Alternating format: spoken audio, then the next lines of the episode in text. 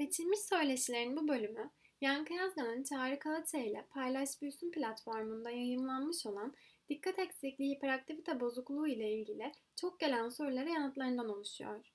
Bu bölüm, dikkat eksikliği hiperaktivite bozukluğunun tedavi yöntemleri, zaman içerisindeki seyri, yaramazlık ve hiperaktivite arasındaki fark, dikkat eksikliği hiperaktivite bozukluğuna eşlik edebilecek problemler gibi konulara değiniyor.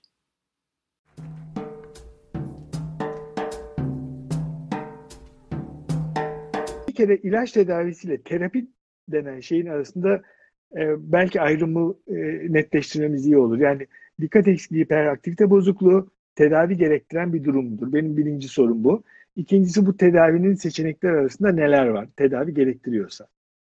Şimdi şöyle bir durumun tedavi gerektirirliği, şimdi bir duruma müdahale gerekip gerekmemesi üzerinden düşünüyorum. Çünkü ilaç tedavileri birçok başka tedavi gibi bir duruma müdahale programının içerisindeki unsurlardan bir tanesi. Mesela tedavi dendiğinde bu duruma biz hiçbir şey yapmayalım demek de aslında bir tedavi. Yani bir şey yapmama tedavisi. Unutmayın birçok durumda bazen beklemek önemli bir e, tedavi programının bir parçası. Ve bir e, hekimin e, bir durumda yapacaklarını hemen bir seferde ilk karşılaştığında elinde ne varsa hepsini dökmesi de gerekmiyor. Basamak basamak gidiyor. Birincisi yani bu prensibi herkesin bilmesi önemli. Takip edelim ama tedaviyi hemen başlamayalım. Duruma bazen göre olabilir, elimizde bazen tutabilelim olabilir. gibi. Evet.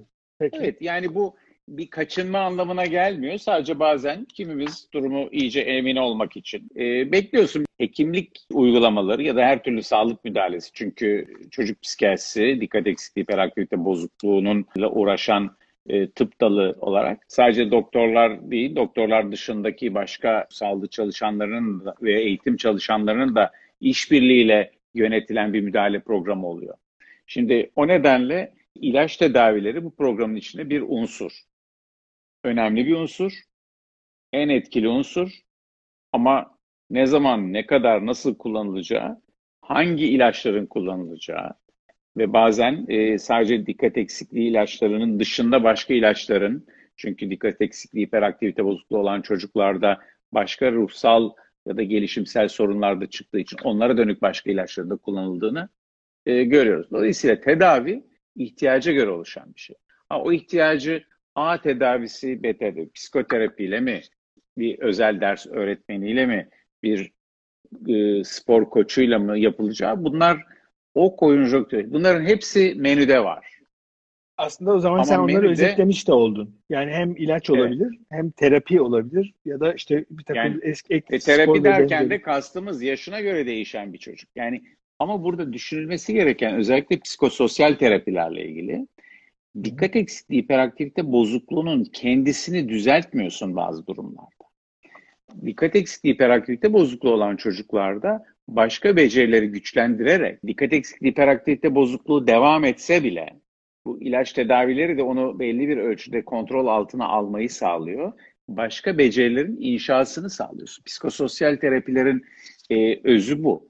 Yani şöyle düşün, basit bir örnek vereyim. Yani bel fıtığı olduğunda insanda. Vardır herhalde bir sürü insanda.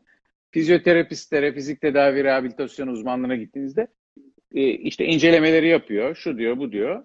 Karın kaslarını güçlendiriyor. Şimdi kimse demiyor ki ya benim belim sakat, niye karnımı çalıştırıyorsun? Bizim yaptığımız tedavi ve terapileri de biraz böyle düşünmek lazım. Çünkü burada bir genel ruhsal dengeyi e, e, oluşturmak. İlaç tedavileri bu dengenin oluşturulması sırasında e, gelişiminde çocuğun beyin gelişimindeki gecikme nedeniyle bir gecikme oluyor. Bir e, gecikmeli oluşma, e, olgunlaşma oluyor. Bu nedenle ortaya çıkan bir açık var. Yani hangi konuda, hangi işlevde açık var? Kendi kontrol becerisinde. Kendi kontrol nedir? Dikkatimi benim başka bir şey çektiğinde oraya bakmamak. Kendi kontrol. Birisi bana bir saçma bir laf söylediğinde ona daha kötü bir şekilde cevap vermemek. Bu da kendini kontrol. Her aklıma gelen her aklıma estiği anda ortaya atmamak gibi e, insanın olgunlaşma sürecinde e, kazandığı temel bir beceri. O nedenle ilaç tedavisi orada bunu geçici olarak güçlü bir şekilde sağlayan ve çocuğun dikkat eksikliği, hiperaktivite bozukluğu nedeniyle gelişmeyen birçok becerisini öğrenme, sosyal uyum, ilişki kurma becerisini geliştirmek için zemini düzüyor. Bir tür hafriyat çalışması yapıyoruz ilaç kullandığımızda. Ha, kimisinde arsa müsaittir, fazla problem yoktur, hafriyat yapmazsın. Kimisinde kayalıktır, dağlıktır vesairedir. Orayı bayağı oyup e, arsayı oluşturman gerekiyor. Yani o nedenle Aa, biz DEB'yiz, bize ilaç önerdiler. Başkası DEB değil, DEB değil dedi. Ya da aynı çocuğa hangi zamanlarda gördüğü önemli. Mesela sözünü sana bırakmadım ama bunu söyleyeyim hemen bırakacağım. Söyle. Mesela bazen diyorlar ki efendim gittik filancaya bir doktora gittik. Doktor dedi ki bu hiperaktifse ben de diplomamı yırtarım falan. Ondan sonra çünkü neymiş? Çocuk orada oturmuş çok güzel. Doktorun sonra yani bu tabii ki çünkü dikkat eksikliği, hiperaktivite bozukluğu içinde olunan konjonktüre göre davranışların kontrolsüzlaştığı bir durum. Şimdi bu çocuklar kimseye bir kasıtları yok ki. Yani özel ben gideyim de ortalığı dağıtayım falan gibi bir şey yok. Kendi kontrol edememe nedeniyle. Kendi kontrol edemediği ortamlar bir doktorla baş başa olduğu ortamdan ziyade sınıfta 20-30 kişinin bir arada olduğu, öğretmenin başının kalabalık, sınıfta başka bir takım çocukların da ortalığı karıştırdığı vesaire bir durumda kontrolü ilk kaybeden oluyor. Kontrolü ilk kaybedip son kazanan oluyor. O nedenle buna bakıyoruz.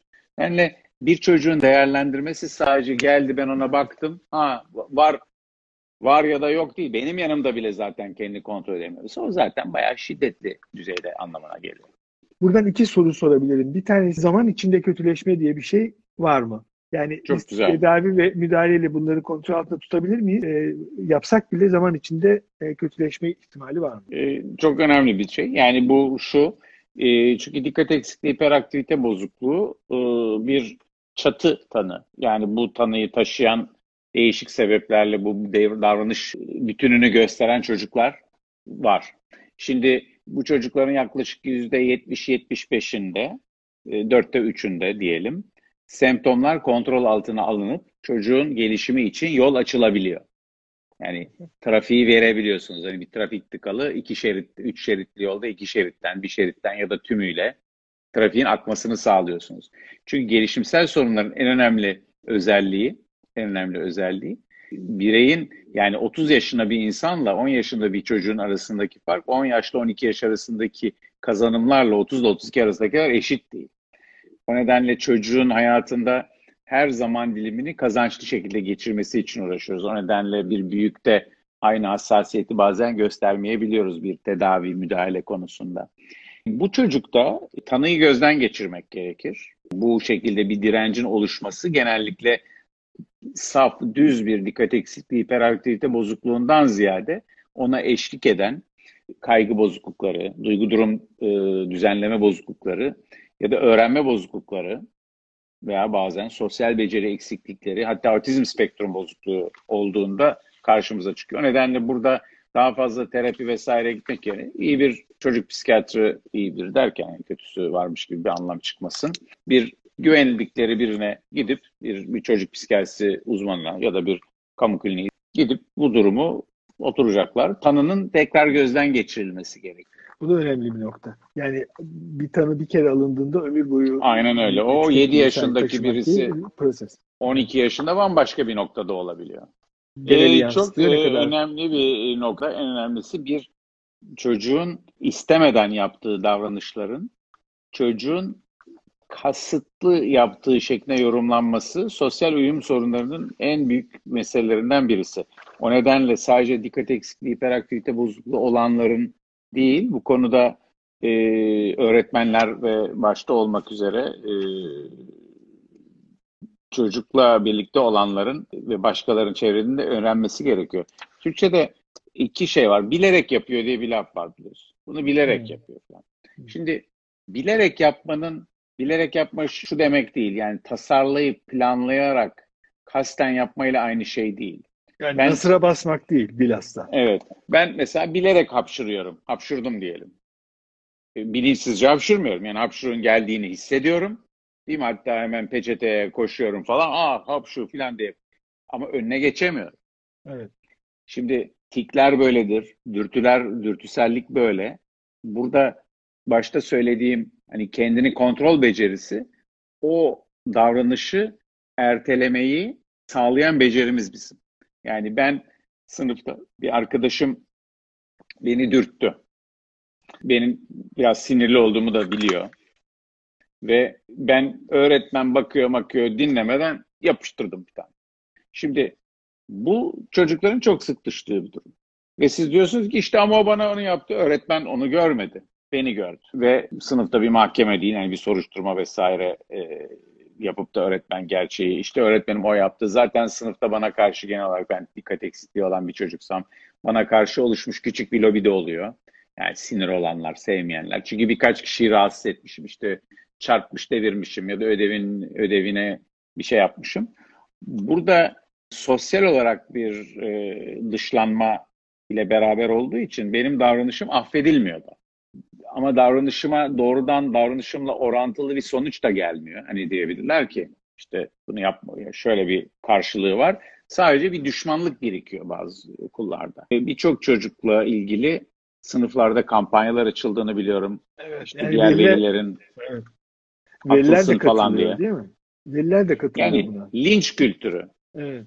Ne, ne acı bu. Çok acı. Linç kültürü. Ve bunu e, işte ne yapalım ama canım bizim çocuğumuzu nasıl koruyacağız şeyi var. Evet. Doğru. Çocuğu, diğer çocukların korunması, ders düzeninin korunması da önemli. Ama bunun için düzenlemeler var. Bir sürü düzenleme yapılabilir. Her şey yani çocuğun düzelmesini beklemek üzerine oluyor her şey.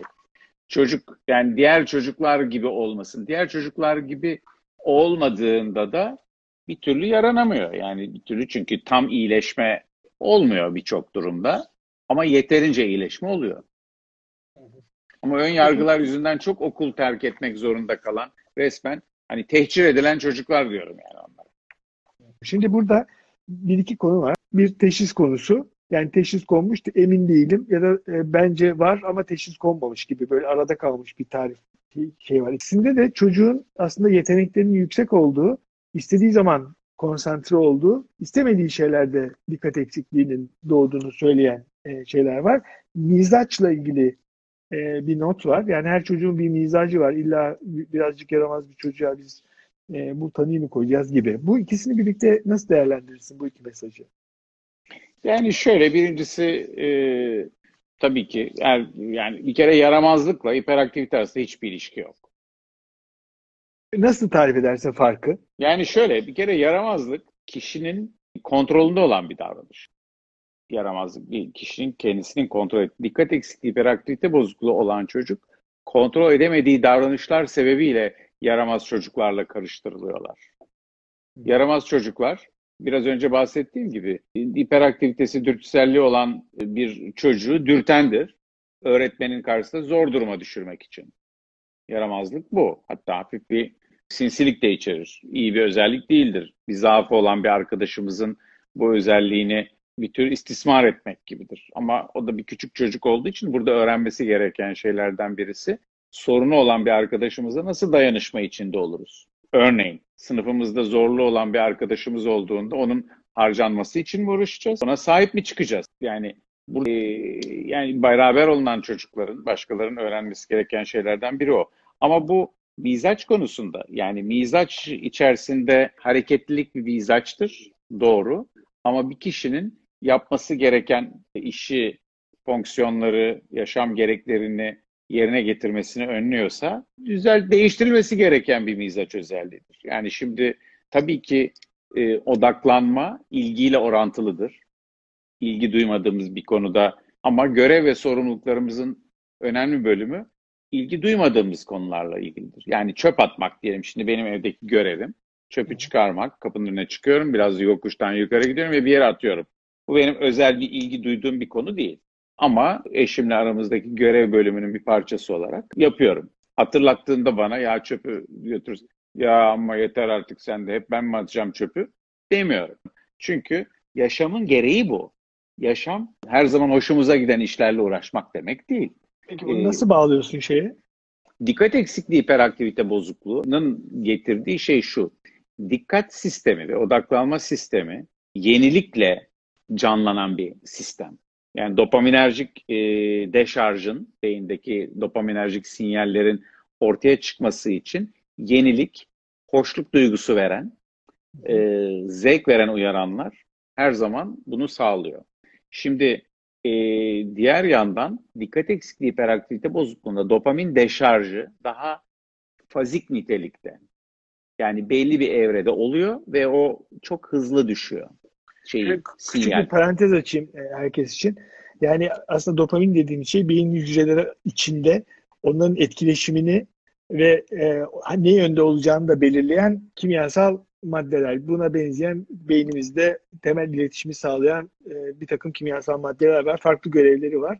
Dopaminin de daha çok e, işte değil mi ödül ve ona benzeyen sistemlerle de e, ilişkisi var. Keyifle Keyif, ilişkisi var. ödül. Evet.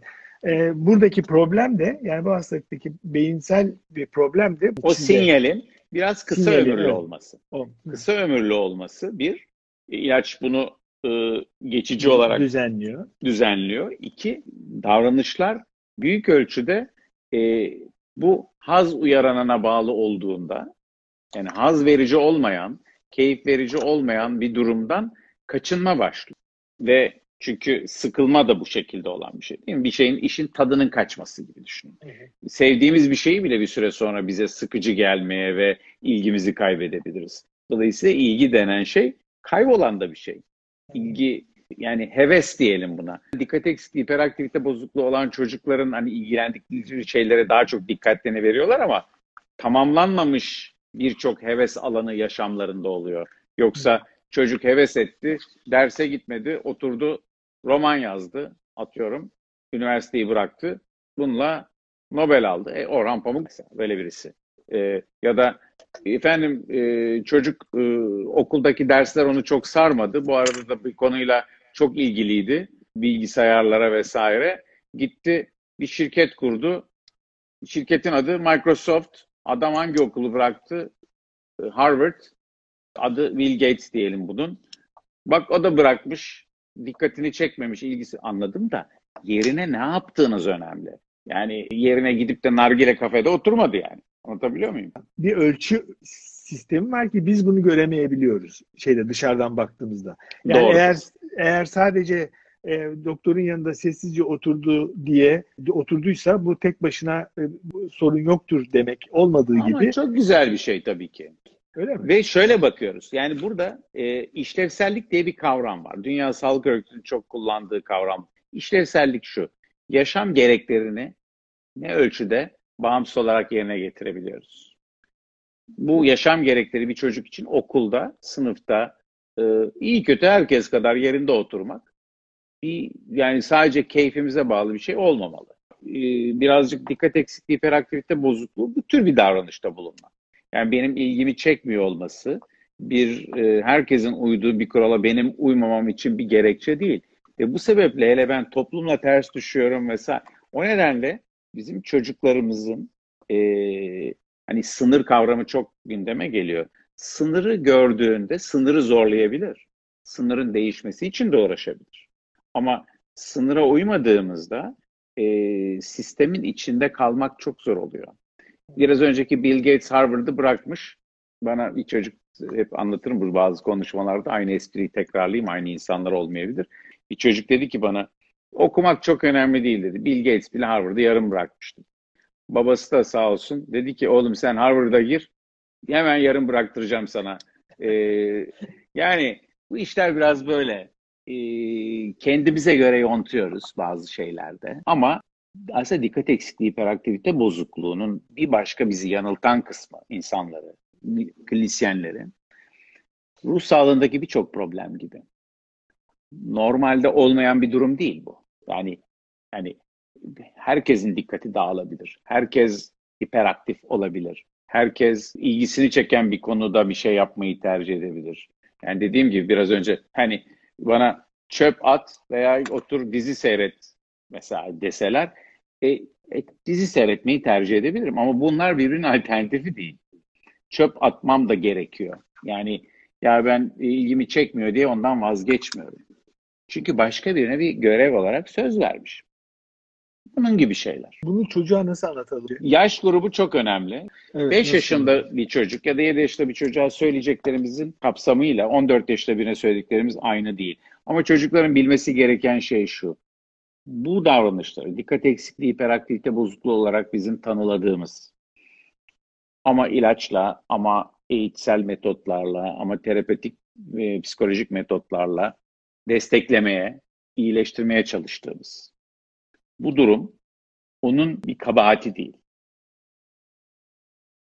Kendini kontrol etmeyi öğrenmesi için ona yardımcı oluyoruz. Ve kendini iyi davranışlarını, olumlu davranışlarını çoğaltmaya çalışıyoruz. Bu bir. Bunun için olumlu davranışlar, olumlu davranış nedir dediğim gibi kardeşine e, vurmamak, olumsuz davranış yapmamak da bir olumlu davranıştır. Sabah kalktığında günaydın demek, çıkarken tuvaletten çıktığında sifonu çekip çıkmak gibi bu basitlikte meselelerden bahsediyoruz. Çünkü bunlar bir çocuk dedi ki ben dedi girerken çekiyorum. Çünkü hoşuma gitmiyor benden önceki insanın bıraktığı geride bıraktığı iz. E, e, senden sonraki onu da o düşünsün dedi. Şimdi bu tipik bir DB düşünme tarzı. Çünkü yaşam sadece önümdekinden ibaret. Arkamda ne bıraktığıma bakmıyorum. Hani bu odadan çıkarken dersin ya lütfen kapıyı kapar mısınız demeniz gerekiyor. Çünkü çıktıktan sonra artık orası bitmiş vaziyette. Yok öyle bir yer, arkada bir yer. Sen önüne bakıyorsun.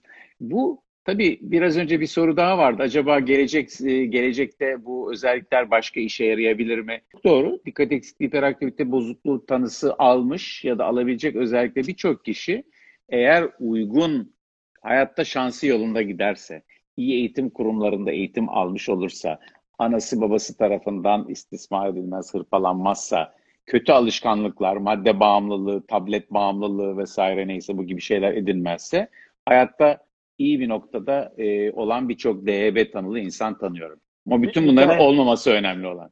Aslında günümüz insanının da biraz, günümüz insanına baktığımızda da dikkat eksikliği, hiperaktivite birçok şeyini tanıdı taşıdığı için bu çocukların bir farkı ne o zaman e, diye düşünülüyor. E, momentary realist, momentary realist diye bir kavram var e, literatürde. O ana... Anın gerçekçisi, o anın gerçekçisi.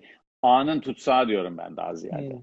E, anın tutsağı da olmak. Şimdi burada önemli olan şey şu. Şimdi e, belli semptomları tek tek taşımak değil, normalde olan birçok semptomu ta- taşımak değil, bütün bu semptomların e, aynı kişide bir araya gelmesi aynı zaman diliminde dağınıklık, dürtüsellik, kendini kontrol edememe, ayrıca öğrenme sorunları, duygu kontrol sorunları gibi sorunlar.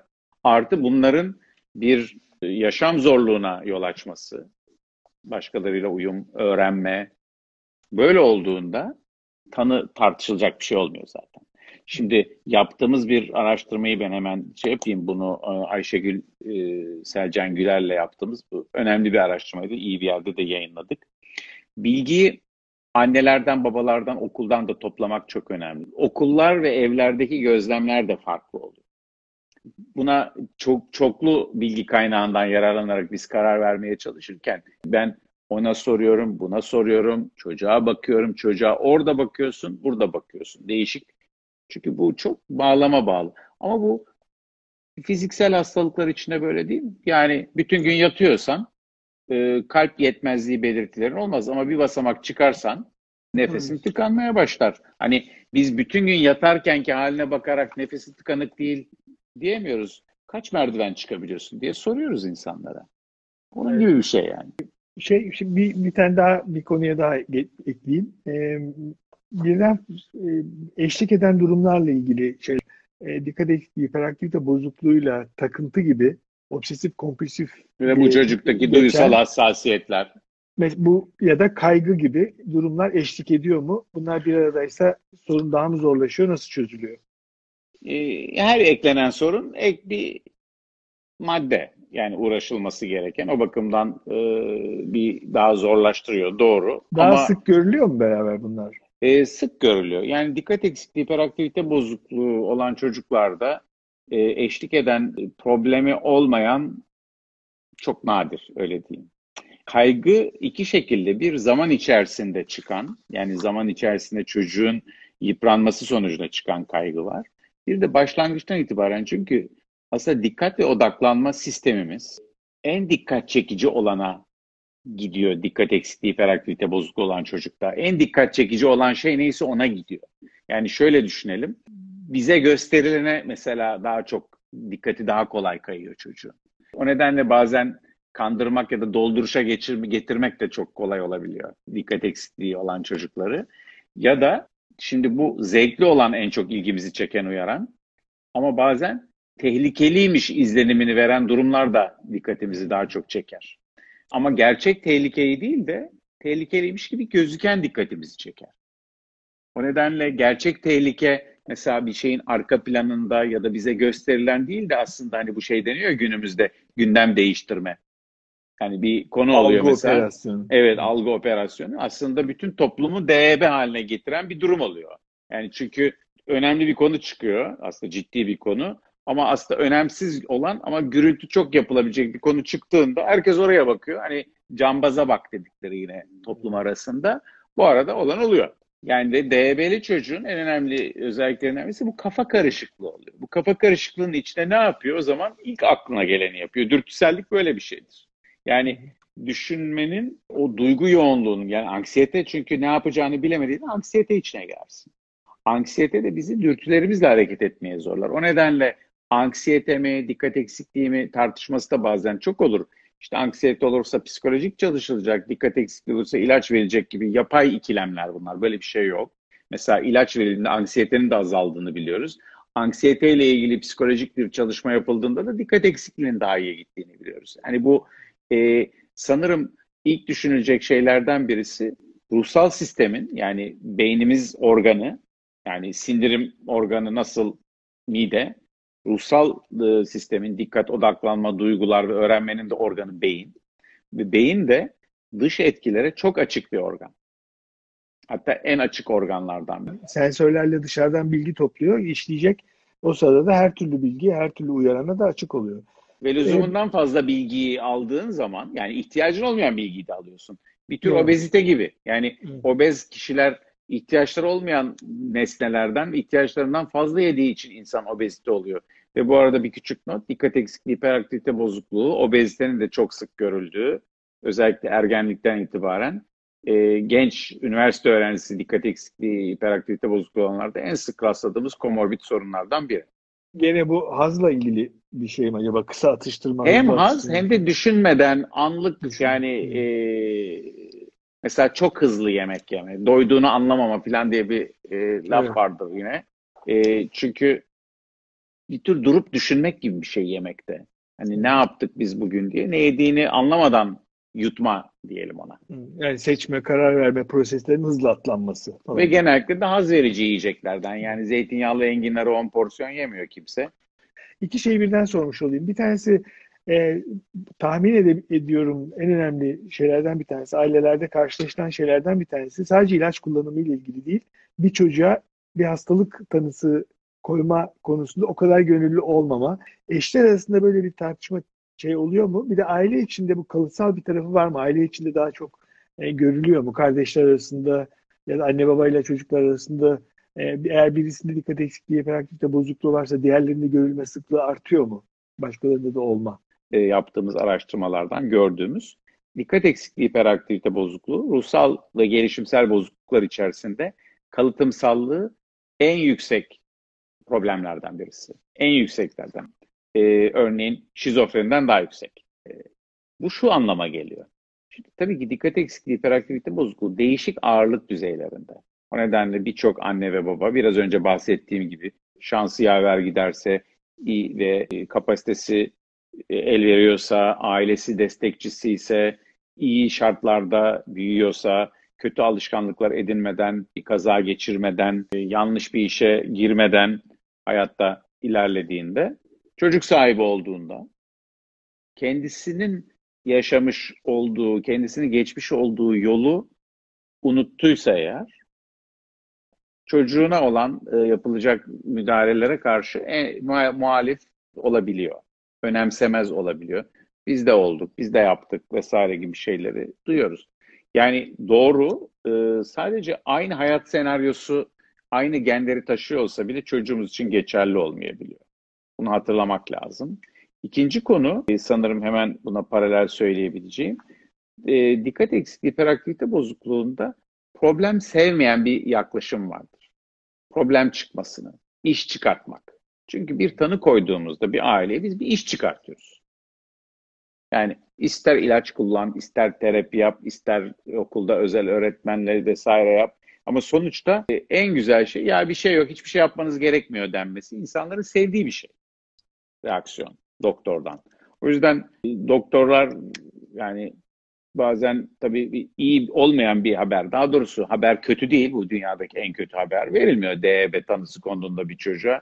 Ama bir iş çıkartıyor ve DEB'si olan insanlar iş çıkartanları pek sevmez. Yani fazladan ödev veren, mesela öğretmen ödev vermiş, çocuk yazmış, annesi diyor ki en büyük kavga ondan çıkar. Ya bu olmamış bunu bir daha yap. Allah en korkunç şey yani bu mesela evlerdeki çatışma mevzularından. O nedenle ben ailelerin kendi aralarında bu konuyu e, anne baba arasında büyük bir çatışma mevzu olabiliyor. Bunun için illa anne babadan birisinin dikkat eksikliği, hiperaktivite bozukluğu olmasına da gerek yok. Yani normal. Olmuyor. Evet, Evet. gerek yok ama daha çok olabiliyor. Çünkü riskleri azımsama DEB'nin bir özelliği. Kaza o yüzden daha çok geçiriliyor.